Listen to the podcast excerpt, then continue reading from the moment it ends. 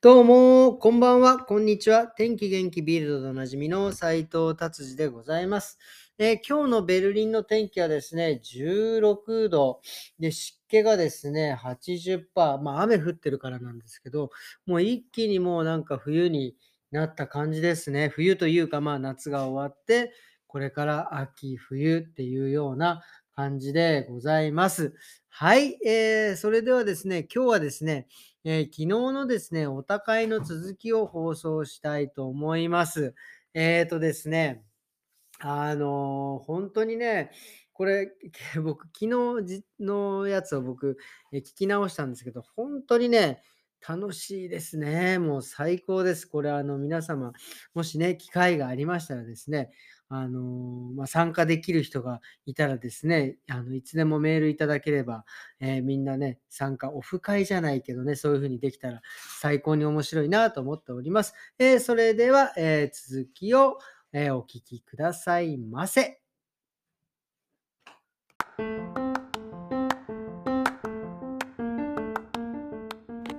えーそれではですね、昨日に引き続き、今日もよろしくお願いします。って、まあ続きなんですけどね。はい。で、昨ど日はもうなんか「アキラすごいね」っていう話を連発してただけで、はい。はい。はい。まあ、主にあの、はい。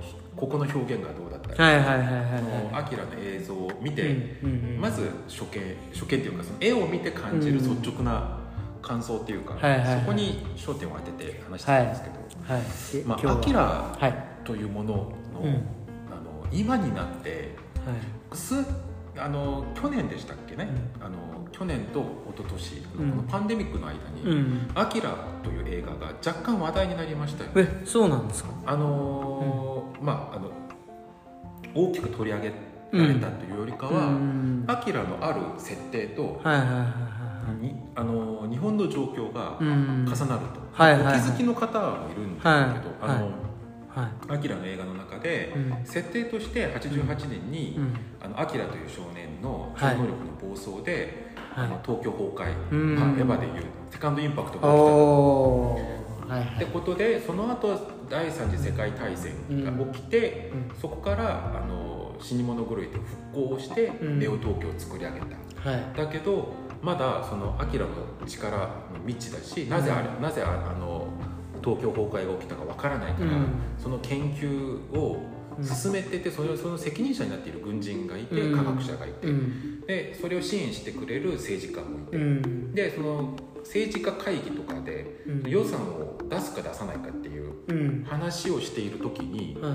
その軍人の人があの、あの新しく得たサンプルだから鉄夫のことですね、はい。鉄夫から抽出されたサンプルがアキラと酷似しているし、うん場合によってはまた同じことが起きるかもしれないから研究費を出してくれっ。申請を出すんですね、はいはいはい。そしたらそこであの議員のうち一人が、はあの話すセリフはいがすごいんですよ、そのままあのい。ええ。読みますお願いします。はい。来年はオリンピックだようん。もう戦後は終わったんだ、いつまでもその幽霊みたいなものに金を出さなきゃならんのかねアキラがあの崩壊の原因という証拠はないではないか。このセリフが出ておそらく一昨年とうん去年、うん。オリンピックを見ている途中でもしこのセリフを聞いたらみんなドキッとしますよね本当ですよね。これもう本当に予知能力というあれですよね。そうあの高度にこう洗練された芸術は作家が意図しなくとも予知力を得てしまう場合があるへと思うんですよ。なぜなら芸術というのは結局その作家がその時代感じ取っている何かからその時代にとどまるものもあればうん。その時代を感じ取ったものからもう超越したものに行っちゃう場合がある時自分が望まなくとも予知的な面が出てきてしまう。だからおそらく88年だったらもうバブル絶頂期じゃないですか、うん。その時のその日本のあのオリンピックに対する神話だ、神話、うん。脚化している成功だったりとか、そのゼネコンに頼るその経済政策だったりとか、うん。そのそのその社会から感じ取れた欲求だったりとか、うん。でその全教徒の失敗だったりとか、はいはいはい。そういろいろなものを多分彼は意図して予知したよりかはただ自分の瞑想的な精神の状態で話を作っただけなのにそれは予知力を持ってしまう。ただここまでぴったし合ってしまうと。ぴったりですよね。これ本当にぴったりですよね。来年はオリンピックだよ。本当ですよ。もう戦後は終わったんだっていうこのセリフ入れ入れるあたりがねすごいなこれはすごいですね。いつまでもその幽霊みたいなものに金を出さにゃならんのかねって、うん。この幽霊みたいなものっていう、うん。この表現がうん。もう映画の中ではアキラだけど、うん。これは今の日本で、あらゆるものにうん。あの適用できるじゃないですか。はいはいはい。だからそういうのも面白いしうん。でしまいにはアキラがあの崩壊の原因という証拠は何もないんだっていう。う、ん。で戦後はもう終わったしうんあんなのがなぜ起きたのか証拠もないんだからみたいな、うんそういう話をしててはいはい。なんかこのいろいろあるしなあのだからあのアキラを見てみるとそれがいい説明がないのにうん。一発で分かるのがあの、うん。そのそのネオ東京のうん。現状の問題の根本をうん全然解決しようとせず、うん。あのオリンピックという空祭りに執着している確かにね。政治政治的な、あのうん。風あの風刺ですよ、はいはいはいはだから未来の話を風刺してるのいに、うん。なぜか今の話をしてしまってるっていう。なるほどなるほで、どうん。ネオ東京の日常がどれだけ歪んでいるかっていうのは、うん。もう金田と哲夫の学校生活だったり反政府あの反政府運動をしている人を探し出すっていうのも強引な捜査が出たりとか。すごかったですね。確かに確かに。そうだそうだ。うん。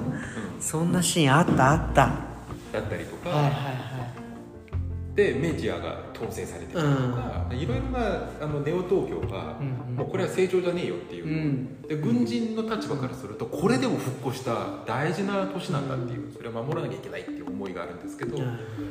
あのねこのそのネオ東京の現状を解決するために使わなきゃいけない福祉予算だったりいろんな建設予算だったうん。りいろいろな教育予算だったりが必要なのになぜかオリンピックという空空祭りに、ですごくオリンピックのの準備の状況をすごく、うん。あの虚無に描いてるんですよ。確かなんかこんなのやってどうすんのみたいな感じで描いてるんだけど、になるほど。まあ今見るとうん。痛い痛い。いや本当ですね。いやすごいな本当に。これ改めてちゃんと見たいですね。痛い痛いこの、ね。これを見てると、うん。これはえーすごいなすごい。そういった意味でもすごい作品ですよね。うん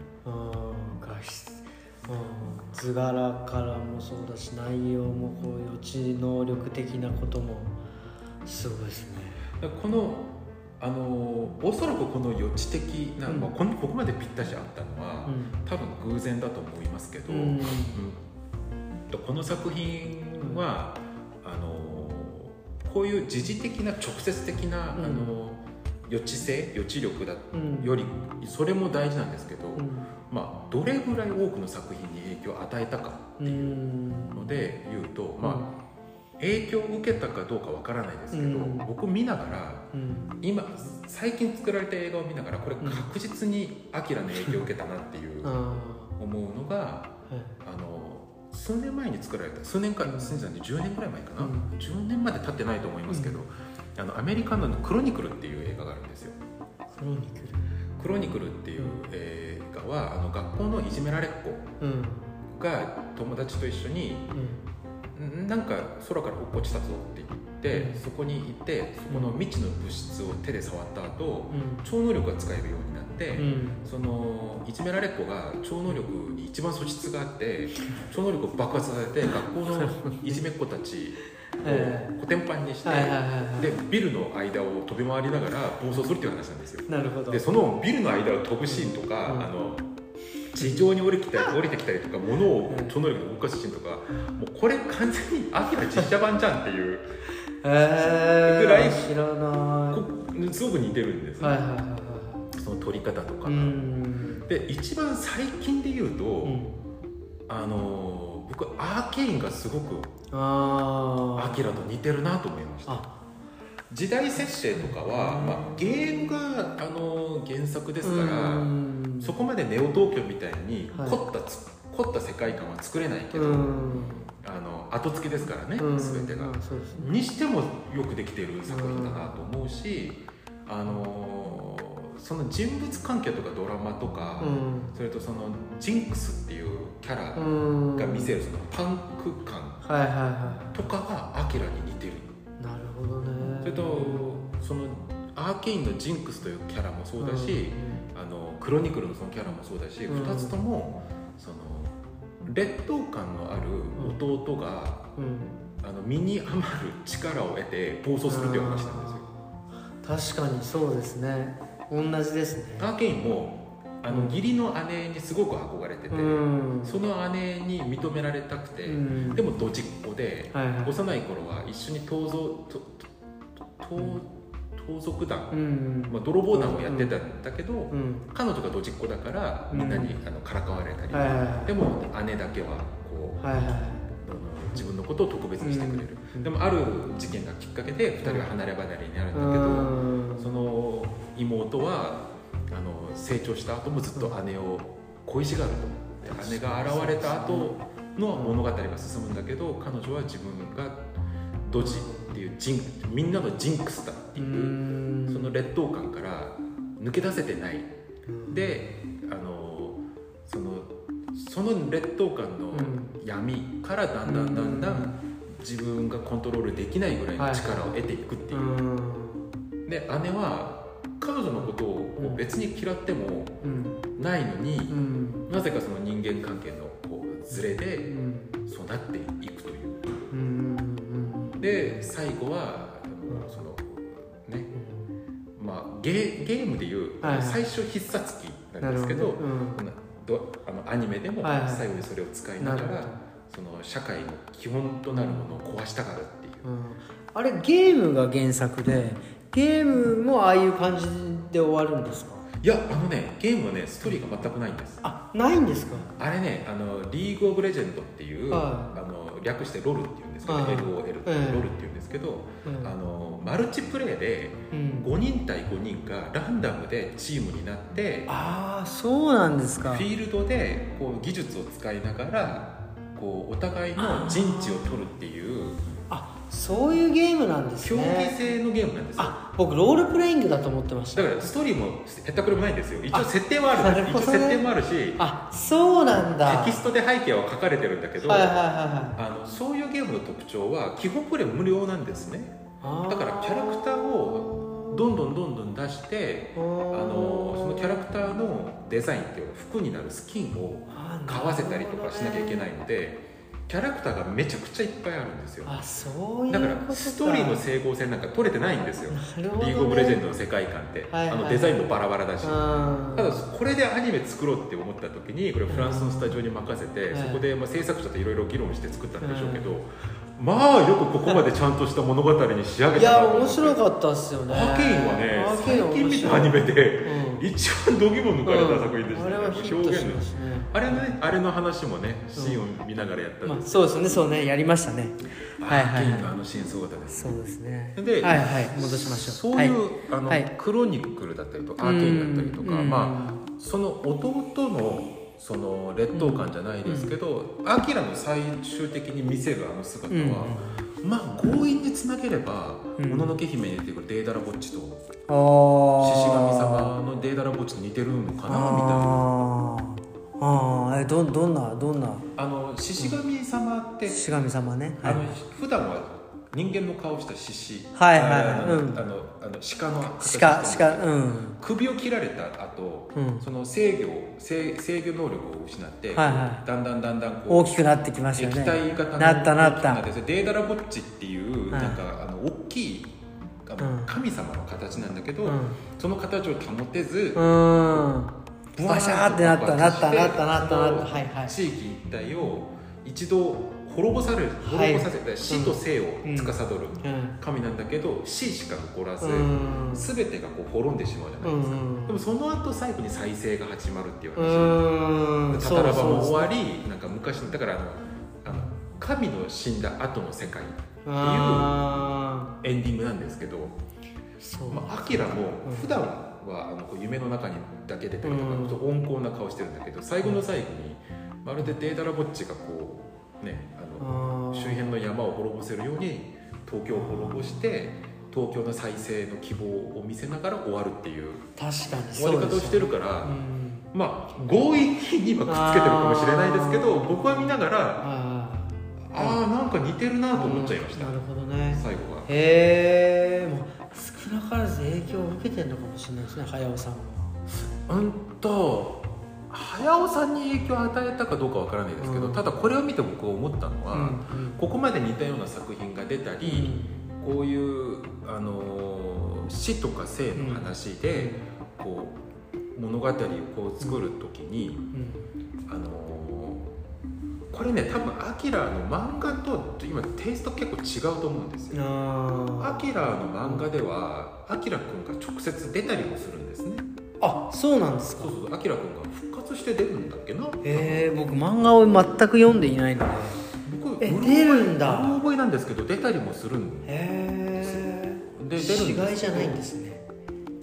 出出たりもするんですけど、うん。これをアニメに作る過程で、ものすごい量じゃないですか。アキラの漫画の方見ました、え見てないです僕。あのねあのドラゴンボールみたいな小さい単行本じゃないんですよ。あ大きいですよね。そうあの百科事典みたいな。うん。あ確かに分厚いし。分厚いのがぐわっとあるから。うん。まあまず量が多い。はいはい。はいテキスト量も多い。うん。説明も多いんですよ。あそうなんですね。だからそれを2時間のアニメうん。にするときに映像で成立させるためにうん。ものすごい量のテキスト情報を省いちゃったんですね、なるほまあ、どね思い切ったことをしたしうん。物語を漫画とは違う終わらせ方を取ったんだけど、まあ、いつものごとく漫画の方の漫画がいいって言うんですけどあ僕はアキラのアニメの方が、まあ、すごくよくできてるなと思ったのは、そのテキスト情報の省き方がすごくうまいんですね。へ例えばさっきのオープニングシーンの話なんですけうん。どその昨日のオープニングシーンの話なんですけど、あの東京崩壊うん第二次世界大戦、うん。でネオ東京が始まりうん。鉄夫と金田の話で、うん。でそのオープニングが続くのは、うん。その後あの高志でしたっけねあのそのうん。ちょっととあの顔が老けている子供あーはいはい3人のうち1人をレジスタンスが拉致して脱出するんあしたしたでその人が銃撃されるっていうのはものすごくかっこいいシーンがあるんですけど、結構初めの方ですね。結構初めてそうですよね。で本当始まりのとこだ。で、はい鉄夫たちのあのはいはい。暴走シーンに戻って、その逃げた子供とうん。鉄夫が偶然遭遇してしまってあー接触して事故ってそこにアーミーが、まあ、軍隊はいはいはいはいがはい来てはい。鉄夫が連れ去られうんてチャプター1終わりってういうでそこまでい至る時にうん背景の説明が一切ない。でも見ててわか確かるどういう話なんだろうなっていうのが。だからあの超能力がどうのこうのだったりとにか、その研究がどうのこうのだったりっていうのを、うん。これはこうだよって辻褄を合わせるためのテキスト的な説明をしなくてもいいんですうよね。ん。あのね。映画終わるまでうんアキラが何なのかって説明してくれないじゃないですか。しないですねそういうの。ねでこの能力の名前すら出てこないし、うん。具体的な説明は一切ない。ただ鉄夫がどう暴走するかを追いながら、うん。金田が助けようとする。金田のあの今回あのもう一回見ながら分かったんですけど、うん。金田って鉄夫のこと助けに4回も行くんですよね。あそんなに助けて確かに助けてますよね。めっちゃ助けてるんですよ、うん。確かに弟ですね。ただ哲夫は毎回「もうお前の手伝いあ助けなんかいらねえんだ」とかって言いながら、そうですよね。まあ、助けられるたびにその劣等感も深まっていくという、そういうことか。うん、だから見せたいものが、うんその緻密に練られているうん。背景のテキスト情報じゃないから、うん。それはあくまでも物語をちゃんと作るための、うん。あの舞台設定であって、それを全部説明しなくても、映像でそれを流れる時に別に情報が足りないとか、うん。損失があったとは思わない。なるほどね。だからうまいことに漫画をアニメに作りながらうん。テキスト情報を省く段階でうん。ものすごく抽象性が高まったんですよ。うん。映像にね。この抽象性が高まることによってこの弟の劣等感からの暴走だったりとか、うん。あの神みたいなアキラうん。の最後のその、この物語の終わらせ方とかが、ものすごく抽象的で神話的な終わり方になっちゃった、うん。そこがすごくこの映像の力を持たせてるしうん。だからこそ他の作品が真似したがる。うん。っていうことは他の作品を派生させるうん。力を持ってしまったと。へえもしこれを全部具体的に説明してしまうと、うん。多分そこまでの魅力が出てこないと思まあうんですよ。確かに。ちょっともううるさいですよね。うん。あんまりあの広告機動隊もうん。漫画ファンが、うん。これは下正宗先生がうん。ものすごい設定をしたから、うん。押井守はそれをアニメにしただけだよってよく言うんですけど、うん。いや押井守さんの映像の凄さは、その情報を全部省いたことに俺あると思うんですよ。なるほどね。一切の説明なくしかもアクションシーンもほぼない。ただただ雰囲気だけ見せるっていう。いや。何のこっちゃって1時間半。いやでもめちゃくちゃ面白い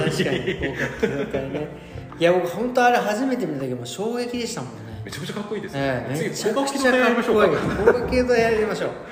めっちゃかっこいい。あれはもう本当にかっこよかったです。あれね、衝撃でだからすその時また話しましょう。漫画は漫画のはい固有のその作品性だったりとかその魅力という芸術性があるのは、うんまあ、それはもちろんなんですけど、うんそれをアニメ化するときに、あのどういうふうに映像にするか。これはもう全く別作品なんですね。はいはいはい原作があるあったとしても、うん例えば小説が原作にあるとして、うん。小説でいろいろな空間の描写とか、うん。行動の描写をするじゃないですか、うんそれをそのままなぞって映像を作ってもうん。面白くないんですよ、うん。それは文学というテキストという形式の中でうん。その行動を綴ったからそれを読む時は面白いけどはい。映像は映像として面白い見せ方がね。独立的にあるわけですから、はいはいはいはいいくら原作があったとしても、うん。漫画という原作があったとしても、うん。それをアニメにする時はアニメとしての見せ方アニメとしての独立的な作品性を確立しないと実写化もそうだしアニメ化もそうだし面白くならない。確かでもあアキラの場合はに、それがものすごく面白くなっていると僕は思うんですよ、だからもうぶっちゃけもう漫画コミックよりも面白いんじゃないかって思っちゃいますよね。まあ。僕がアニメを先に見たからかわかんないですけど、うん。漫画は途中でやめました。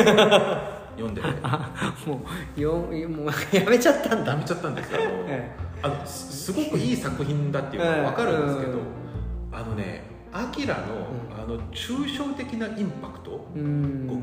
ドーンお BGM みたいな、うんドーンってくるあのインパクトがあまりにも好きで、うん。それを具体的に綴られているのをあまり見たくなくなっちゃったんですよ、なるほどね。もうなんか説明書を見てるような感じになっちゃうんですね。漫画が好きな人は、うん。アニメのその動きがうん漫画の凄さに追いついてないってよく言うんですけど、はい。まあそれはその人の感想かもしれないですね、うん。なるほどね。だからそこに、はい。あのーうん。うん。さっきも言ったそのアキラのその抽象性。うん。これがまあ1日目に話したはいはいはいはいそのドイツあのベルリンの建築図面博物館でうん。ネオ東京展をやっているというのとつながるんですけど、うんあのテキスト情報は省いてるんだけど、うん。あのビジュアル情報はめちゃくちゃ増えてるんですよ。あー。あーなるほど。ただそれを言葉で説明だけ。だからこそイメージというものがものすごくくっきりになってうんうん。だから説明がいらないほどビジュアル情報がうん。豊富になってるからネオ東京の政治形態だったり日常だったり、うん。その経済だったりっていうのをいちいち説明を聞かなくてもあネオ東京ってそういうところなんだろうなっていう現状が問題なんだろうなっていう。確かにね。絶対健全な社会には見えないじゃないですか。確かにああの社会が健全なわけねえだろって思うじゃないですか。確かに。確かにネオ東京。ううん。んっていうのがちゃんと説明されうるし、ん。哲夫と金田の成長が何なのかっていうのはあんまり説明が出ないんですよ、うん。まあ、最後の最後でちょこっとこう回想シーンとして出るんですけどうん。それはまあ物語の締めとして出るだけであってうん。別に金田と哲夫をちゃんと説明したいわけじゃないんです、うん。でも2人の会話とか仕草とか、うん。目つき目の動かし方とかを見ると、うん。あ哲夫ってそういう子なんだろうなっていうのが。なるほどね。これね作り方がちょっとこうくどくなってしまうと、うん。この人はこういうキャラだからこういう行動をするよっていう。ああ確かに。行動原理をちゃんと説明しちゃう作品もいっぱいあるんですよね、確いや彼が昔父親を亡くしてみたいな、ああそう説明が入っちゃうね。そういう話が出てきちゃう、うん。確かそういった意味で言うと宮崎駿さんのあの表現力演技力もそういう感じですよね。何も説明してくれない、何もしないですもんね。うん。むしろあのうん。宮崎駿さんの作品をうん。他の人に説明するのが難しいですよ、確あのこれを聞いている方々もかにいっぺん試してほしいんですけどうん。誰かトトロを見てない人にトトロを見てっていうおすすめするときに トトロを何だと説明すればいいのかって確いう。かにね。確かに。あれあのそうですよね。田舎に引っ越していったら、あの家の近くに幽霊が出て、あえなんかキャスパーみたいな話なの？ーいやキャスパーじゃねえんだよなっていう。キャスパーじゃないそうですよね。トトロって他の人に説明するのが難しいですよめ動物じゃねえ難しみたいなね。でも見た人はみんなトトロが心の中にあそうるんですよ。ねなるトトロでイメージはくっきり残ってるんだけど、言葉でトトロを説明するのは確かに。めちゃくちゃ難しい。そういうことですよねアキラもね。アキラも、結局その表現力というか。で結局アキラのストーリーって何が言いたかったのって聞かれると、いや哲夫が暴走してみたいな。確かにね。ままあ言っちゃえば超能力の話なんですけど。そうですよね。SF ですよね。ただなんかね超能力でどうのこうの戦う映画とは違う。うん。物語ですよね、うん。その哲夫と金田の、うん。そのまるであの何かの神話にありそうな、うそのん兄弟の劣等感とそうん。の対立みたいなうんのが、うん。確かそのそれをその抽象化その物語の抽象化を、にあの完成させているのがうん。この背景画のビジュアルだったりうん。これねマッドマックスがそうなんですよ。ああのフューリーロード。も最はいはい。近作られたやつですよね、うん。今新作出るのをーはい。もう待ってます。僕も待ってます。あのシャーリーズ・セロンじゃなくてシャーリーズ・セロンが今お姉様になってしまったので、はいはいはい。そのフュリオサの,、うん。あのプリークエルその前の話を作らなきゃいけないから、シャーリーズ・セロンが若返ることはできなくてそうかそうか。だから CG で若返らせることもできたんだけど、うん。そのジョージ・ミラー監督がうん。ビジュアルの完成度に満足しなくてもう シャーリーズ・セロンとジョージ・ミラーの相性抜群にいいんだけど、うん。2人ともいやこれはもうしょうがないなってことで、うん。新俳優として、まあはい。フューあのフューリオーサの新俳優として、はい。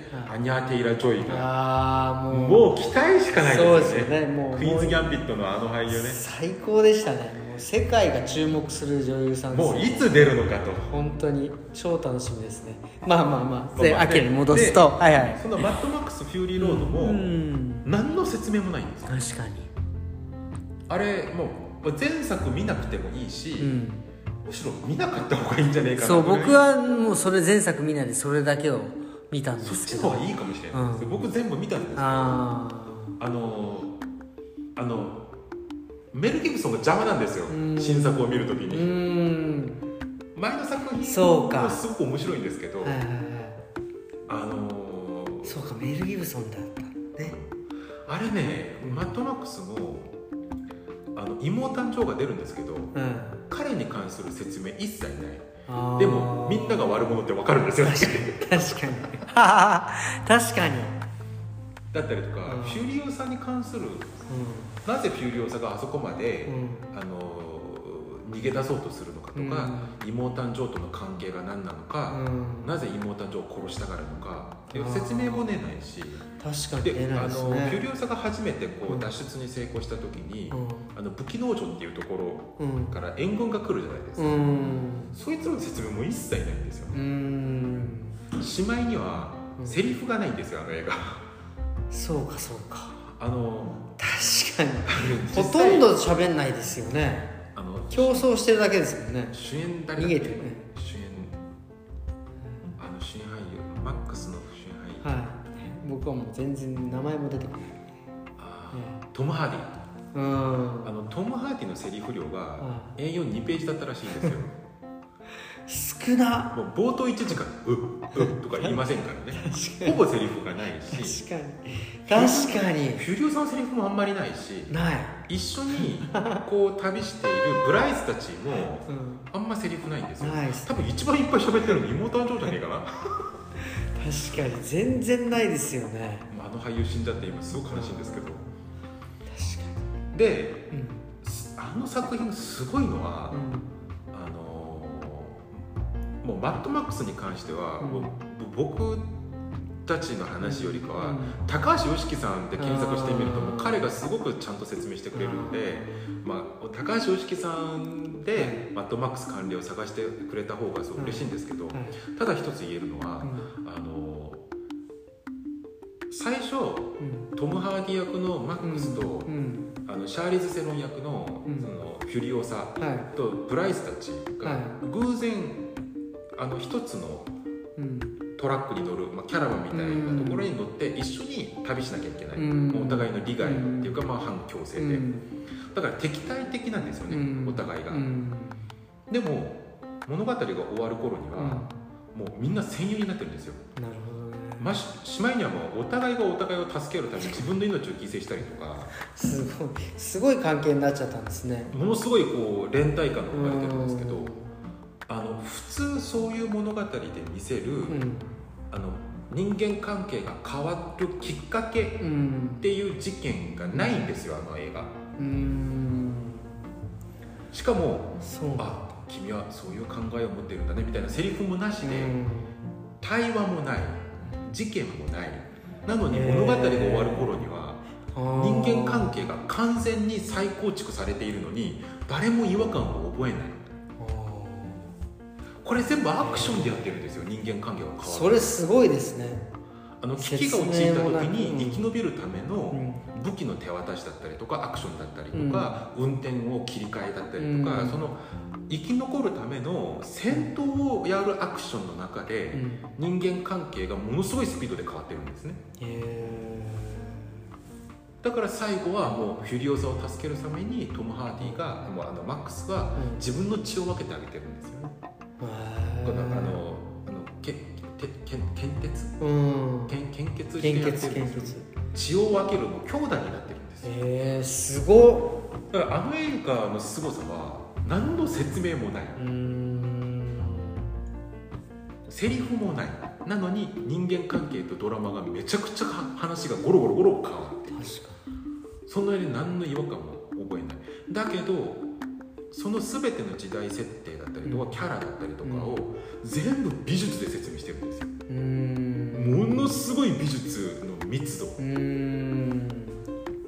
もうフュリオサの服だったりとか腕だったりとか、後にフュリオサが自分の母なる大地だ母の大地だったからどっかに逃げようっつって、うん。そこの生き残りのおばあちゃんたち、うん。おばあちゃん選手たち、いたいたいたいた。クソかっこいいおばあちゃんなんですけどめちゃくちゃかっこよかったですね。あの長い鉄砲とバイクに乗って戦うおばちゃんってもう いやかっこよかったっすね。かっこいいですよね。あれかっこよかった。でそのおばあちゃんたちの服装とかがうん。ものすごい美術の密密度なんですよ。あもうそれで彼彼女たちのなんていうの世界観っていうかうん。どう暮らしてきたかとか、ーうん。あのもうビジュアルであの世界が完成してるんですよね。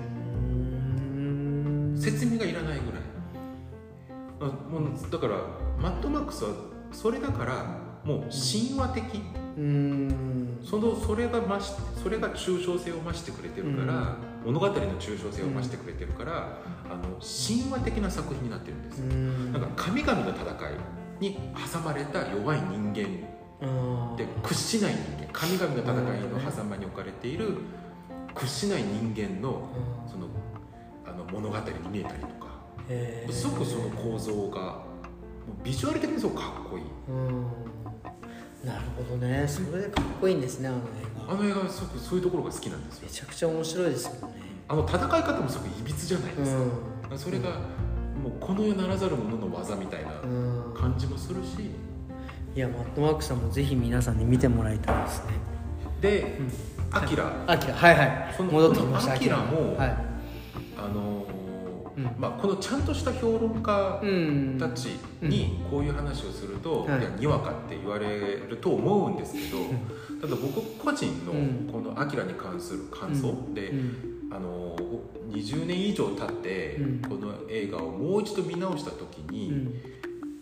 見ている当時は、うん。そのその当時の時代性とこう噛み合わさっているところもあって、なんかそういういろいろなうんななんだろう。時事的なものだったりうん。いろいろ考えさせられたんですけど、うん。今になって、うん。その当時作られたものが、うん。そのびっくりするぐらいの予知力を持ってた。り、で物語がもう説明がいらないぐらい、あのものすごくこうビジュアルでこううん。グンとくる、うん。インパクトだったりっていうのが、はなんか漫画からアニメに来て、うん。か漫画からアニメに来たからこそのうんその芸術性を得たのではないか、うん。なんかそれで、うんあのそのうん。背景画を展示するっていうのは、うん。ものすごく目の付けどころがそういうのやその企画やってくれてるのはファンとしてはすごく嬉しい。いやすごいですよね。そこに目をつけてそういう展示会があってうん。映画がまたあってでそれ劇場でもやってくれるし、ね。ダビングじゃないしね。そうですよね。それを僕らが語るっていうね。僕たちは不思議なただただそれ。が好きっていう不思議な回になって。でね。あのー今回あのネットフリックスでもう一回見たんですけど、うんはい。あのネットフリックスではい「アキラがはい。9月14日までなんですよ、おお公開日が。もうすぐ終わりじゃないですか。ライセンスの期間が多分その時終わるのかな。あすごくわからないんですけど、まあ、とあのドイツで接触した、はい。ドイツで、うん。あのログインしたネットフリックスでは9月14日で公開はい。公開日が終わるので。えーちょっと僕もう一回もう23回ぐらい見たい。ああと1週間ぐらい残っているので、はい。もしあのこの話だったりベルリンでのその展示で刺激された方は、ね。まあ、1週間以内見ていただいてね。一度アキラを見て。そうですね。なんかネットフリックスの案件みたいになって案件欲しいですね。案件欲しいです。いただきたい。オープニングのそのえその変な原始人みたいな歌をみんなで歌いえ本当ですね。いやいいですねそれね。いやーすごい。いや本当ね2日間にわたってですねもう最高に楽しかったです。や情報を与えなきゃいけないのにただただ自分の いやすごい面白かったおた心を語るっていう多分おそらくちゃんとした批評家とかが聞くともうえあちらこちらが多分間違ってると思います。まあまあいいんですよ、まあまあそういうそれが楽しいんですよ。そうそう。それでなんかね納得する感じで。いやでも本当ね今日はありがとうございました、えっ、とまあこういうね。こういうねあのすごくなんなんだろう600回も超えるほど すごく大事に育ててるそのポッドキャストにこんなねあのおたおた心丸出しの話を入れさせていただいて、いや最高でした。本当に嬉しかったです。いや楽しかったです。僕もありがとうございました。えじゃあそれでは、えーあれですね。また今度。またまた今度違う作品でね撮りましょうぜひはい。ぜひ、ね。あもう喜んで喜んで呼んでく呼んでくださるよろしくお願いします。じゃあそれではまた。さようなら。さようなら